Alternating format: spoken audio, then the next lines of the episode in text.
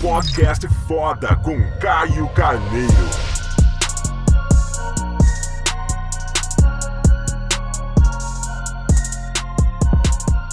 Fala galera, bem-vindos a mais um podcast. Estamos aqui hoje com uma convidada especial maravilhosa, ela, Fabi Salaia Carneiro. Ah, quem diria? Fez a abertura do podcast foda. Então, primeiro a gente deseja uma boa semana pra todo mundo. E como prometido, trouxe minha esposa no próximo podcast. O papo tava tão legal com você. Você viu que foi, né, amor? Você chegou É, aqui. se você não ouviu, naquela volte, semana- volte uma casinha. É, no, no último podcast, a Fabi veio aqui no escritório. Aí eu falei, amor, já tá aqui na, na agenda da gravação do podcast. Venha cá dar o seu ar da sua graça e participar. E a gente falou sobre um monte de coisa, né?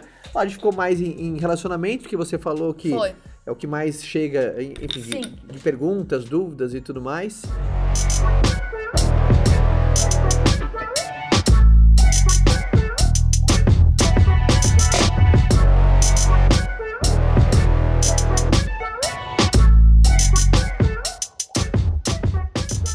hoje estamos prontos a começar um papo e Deus sabe Ficou uma lá pergunta, ficou uma onde- pergunta no ar. Onde vai chegar? Qual foi aquela pergunta mesmo do último podcast? O que que acontece quando temos o acordo com uma pessoa e a pessoa não cumpre o raio do acordo? Ah, tá. Porque, a- a- só ilustrando, às vezes você tá nesse podcast no ouviu anterior, um dos maiores ensinamentos que a gente teve, ah, é, isso porque eu trouxe um, um dado do IBGE, né, que 56% dos casamentos não duram até o 15º ano, é que um dos maiores inputs que a gente teve, que um dos maiores segredos do nosso relacionamento é aprender a fazer bons acordos, rever os acordos e fazer acordos melhores ainda.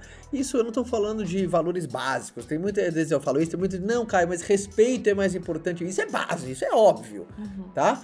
Isso é óbvio, com toda construção tem tijolo, cimento, areia, tá? Mas aquilo que não é óbvio para a maioria das pessoas, né? Que muitas pessoas é, erram no óbvio, só que tem algumas coisas óbvias que é fazer acordo que as pessoas até desconhecem. E o problema é quando você desconhece uma coisa óbvia que é o acordo, fazer bons acordos. É... E do que, que qual que era a pergunta que você trouxe, amor?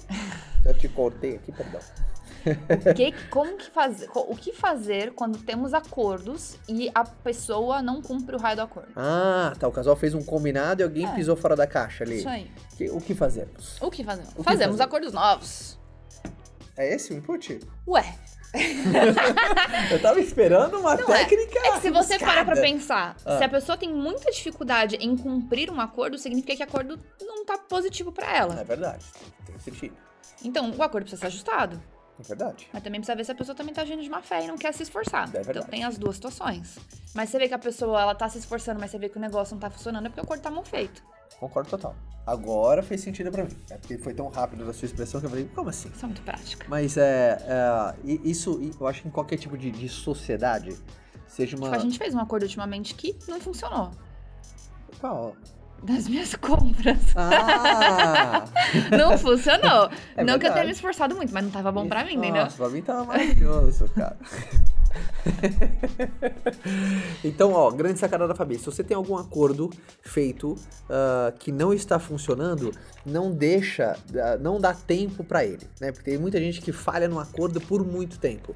E quando você tem um acordo que está sendo falho, e é que eu dei exemplo até no último podcast, né? Tanto essa pergunta chega pra Fabi, né? Poxa, ah, é, meu marido não, não faz isso, minha mulher não faz aquilo, pra mim chega bastante também, porque as pessoas veem essa cumplicidade que eu tenho com a minha esposa, mas até no âmbito do teu, teu negócio, né? Você tem um sócio que eu falei, é, que esse chega muito pra mim, falei no último podcast.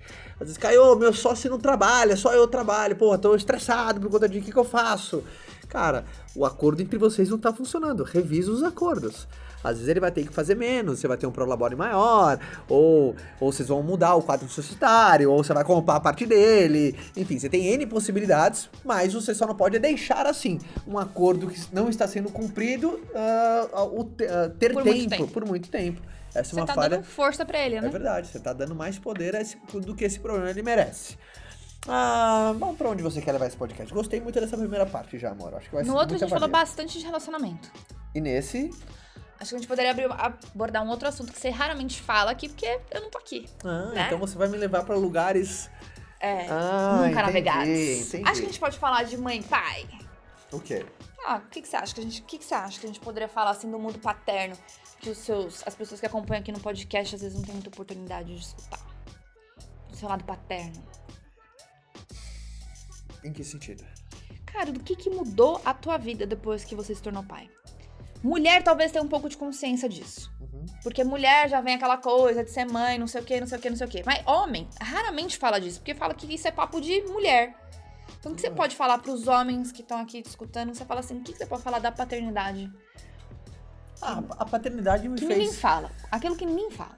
Aquilo que ninguém fala é, É, difícil. eu né? falei, eu tenho um vídeo gravado disso que vai sair já já. O Aquilo que, que que ninguém fala ninguém seria prepotência da minha parte por não ouvir o, o, o- enfim, todo mundo. né? Mas, enfim, ah, o que a paternidade mudou na minha vida, ah, principalmente, eu, eu, eu acho que eu dei esse exemplo, né? Quando você, quando você tem filho, ah, você não é mais o sol do seu sistema solar, né? Você não é o, o. O teu filho acaba sendo o sistema solar. Não significa que você é uma pessoa mais importante, que você não tem que mais só pensar em você, no, no que, que te faz feliz, só viver uma vida focada no outro. Ah, isso, isso, isso é muito lindo, essa parte da contribuição, mas não esquecendo de você. Mas você pensa uma coisa que é legado, o que, que eu for, o que, ah, quando eu for, o que, que vai ficar. É, no exemplo, na histó- história que está sendo contada. Eu penso muito nisso, é aquilo que eu, eu, eu acho que eu já falei isso pra você, né? Nós temos 16 tataravós. 16. Todos nós temos 16 tataravós. E tataravô, gente, não é Cabral, não. Não tá longe, não. É o vô do seu avô. Pensa no teu vô. Ou na Ele tua tem um avó. avô. Ele tem um avô. É essa pessoa. Fale o nome de 5. Você tem 16. Não pedir para o nome de 10, que é muito. Mas fala o nome de 4. Vai, dois homens e duas mulheres. Não sei nem um. Sabe, amor? Hum. Sabe, Léo? Nome de um, você sabe? De algum tataravô? De algum É, na avô, verdade, avó sei. do seu avô? Eu sei. Se você lembra, é Mentira, que sei não dizer. significa que todos não são importantes. Mas significa que só esse deixou algo que durou além da sua própria vida. Às vezes deixou uma história, foi aquela pessoa que veio. Porque a nossa geração, principalmente é, dos nossos avós, são pessoas imigrantes que vieram ali depois do pós-guerra, ou, ou- ou, enfim, dentro dessa época, ou até um pouquinho antes, uma geração até antes. E aí, pessoas que, enfim, deixaram uma história, enraizaram alguma coisa. Não significa que os outros não foram importantes dentro daquela existência, mas só esses que você lembra deixou algo maior do que ele. Eu penso muito nisso, sabe, no meu legado, ah, na- sabe, no, no exemplo que eu vou dar pra minha família. Então, com o filho fica muito nítido, assim, do exemplo. Gente, inclusive o Caio vai ter uma experiência muito incrível nessa sexta-feira. Hum, verdade. Que é- ele sempre via. Não, foi sempre- na sexta passada. É pra confundir a cabeça da pessoa. na sexta passada. Vai de novo. Inclusive. fala- Inclusive, o Caio teve uma experiência incrível, sexta-feira passada, Isso.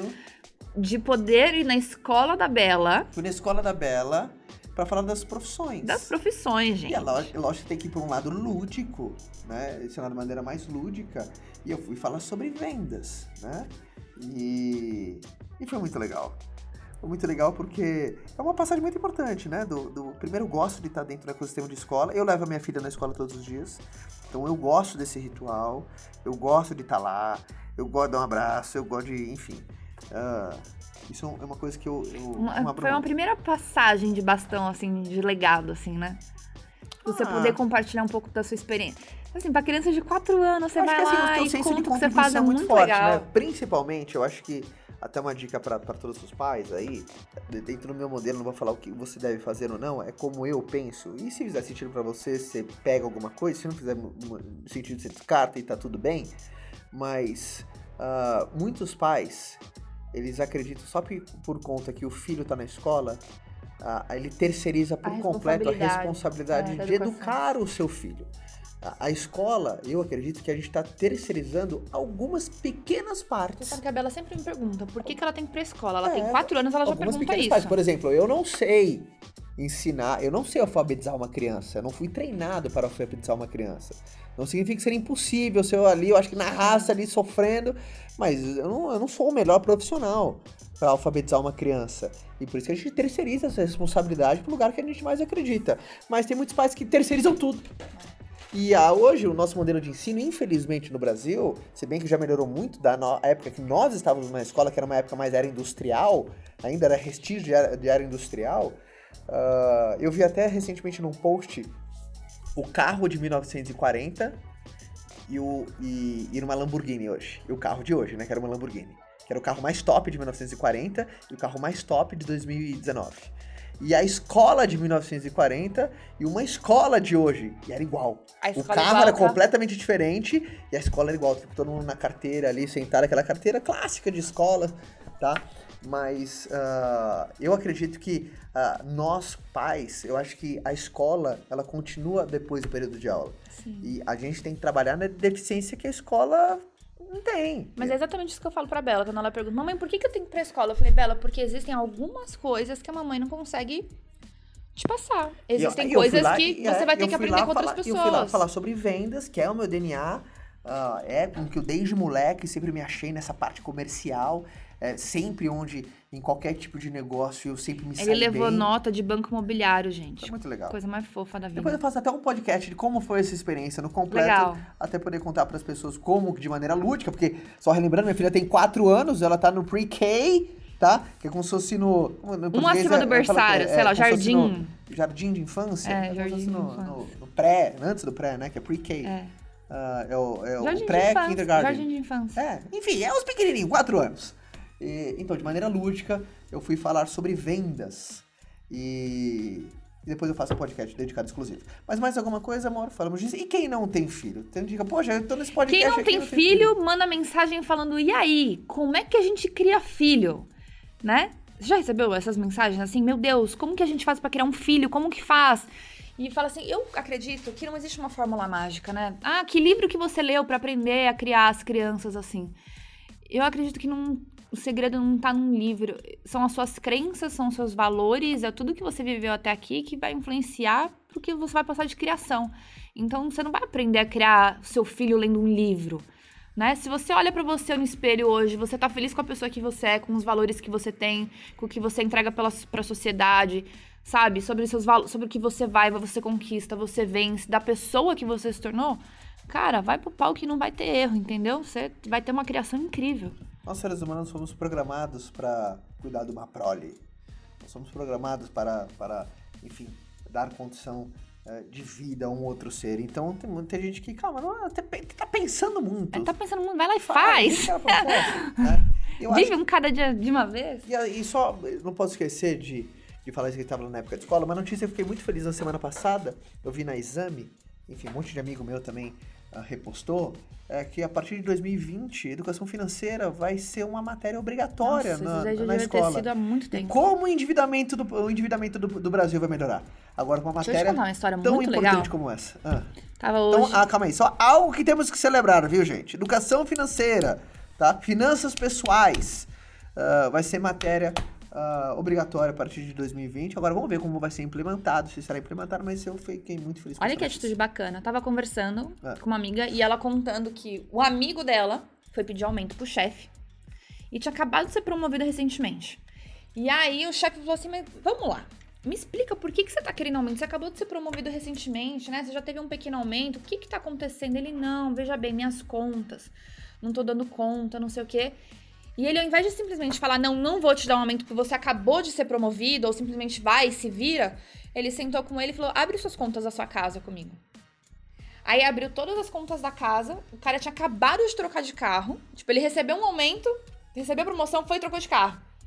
Aí ele falou assim: você tá entendendo que não importa o quanto eu te dê de dinheiro, o quanto eu te dê de aumento, o problema não é quanto você ganha? O problema é você. Ótima análise desse. E aí ele falou assim: eu não vou te dar um aumento. Eu vou te dar um aumento quando você me provar que você merece, quando você me mostrar que você tem total domínio da sua, da sua parte financeira. E eu falo, cara, que coisa louca, né? Então não é um chefe, esse cara é um líder. né? Não, ele salvou o cara. E você parar pra pensar, a gente deveria ter isso desde o day one na escola. Porque eu não tive isso, eu me ferrei por muito tempo financeiramente, já cansei de contar essa história, porque você me abriu a mente em relação a isso, porque não tive isso, tive zero educação financeira. E isso deveria ser matéria obrigatória há muito tempo. Há muito tempo. Por isso que tem tanta gente quebrada e, meu Deus, não sabe o que fazer da vida. Porque não tem quem de forma simples e prática te ensine, cara, é assim que você tem que ter cuidado do teu dinheiro, entendeu? É verdade. O Léo tem uma dica, que ele está soprando na minha vida. Calma aí, produção, estou olhando aqui em produção, ouvindo. Os canais, tipo a Nath. Ah, aí, claro. Não, eu vou sugerir meu IGTV. Eu amo a Nath, amo todo mundo, mas vai olhar meu IGTV ou vai ver meu YouTube que tem um vídeo incrível, simples, básico e prático de educação financeira. É verdade. Fabi, Ah, Porque eu aprendi na prática, entendeu? Fez, é, é verdade, essa mulher aprendeu na prática. Foi, enfim, gastando milhões de reais, tá? Pior que é verdade. Pior que é verdade. Pior é que é verdade. Ah, gastando, né? Torrando. Eu acho que quando você compra aquilo que você não precisa em excesso, você vai ter que vender aquilo que você precisa brevemente. Exatamente. E. Mas, e claro, e lindíssimas pessoas. Falei até da matéria que saiu da. da, da dizendo que é uma 2020 vitória, a educação financeira vai ser matéria obrigatória. E muito se deve a grandes amigos que estão fazendo um lindíssimo trabalho aqui. Ah, eu levanto a bandeira, lo- lo- lo- ah, lógico, de maneira ah, não tão acentuada como esses lindíssimos e queridíssimas, como a Nath, minha grande amiga, meu irmão, Thiago Negro. o próprio Bruno Peirinho, que eu sou super fã dele. Enfim, toda essa galera, puto Pete, enfim, uma galera muito show, Thiago Reis, essa galera faz um lindíssimo trabalho aí, levando educação e conhecimento às pessoas.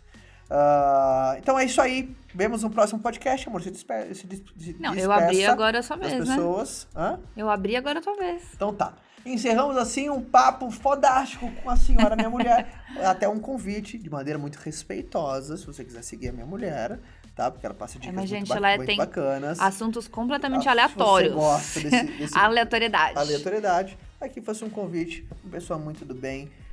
Lembre, com muito carinho, com muito respeito, você será muito bem-vindo, que eu sei que aqui só tem gente do bem, gente boa, Se não gente tiver, a dos gente nossos. senta a porrada. Mas tem, tem. A gente educa, a gente ajuda. Ah, então, o Instagram dela é Fabi Sawaia. E depois só fala, Fabi, tava naquele podcast. Tá? Ela vai saber que foi do podcast, tá bom? Tava no teu podcast, adorei, tô aqui. Ela vai adorar receber todos vocês, né, amor? Certeza. Então é isso aí, gente. Uma ótima semana. Beijo. Beijo e até a próxima segunda. Infelizmente, vocês não vão ter o privilégio de estar com a minha presença no próximo podcast, mas eu tenho certeza que será um conteúdo incrível. Obrigado. Obrigado pelo carinho. de vocês. Te amo. Beijo. Tchau. Beijo.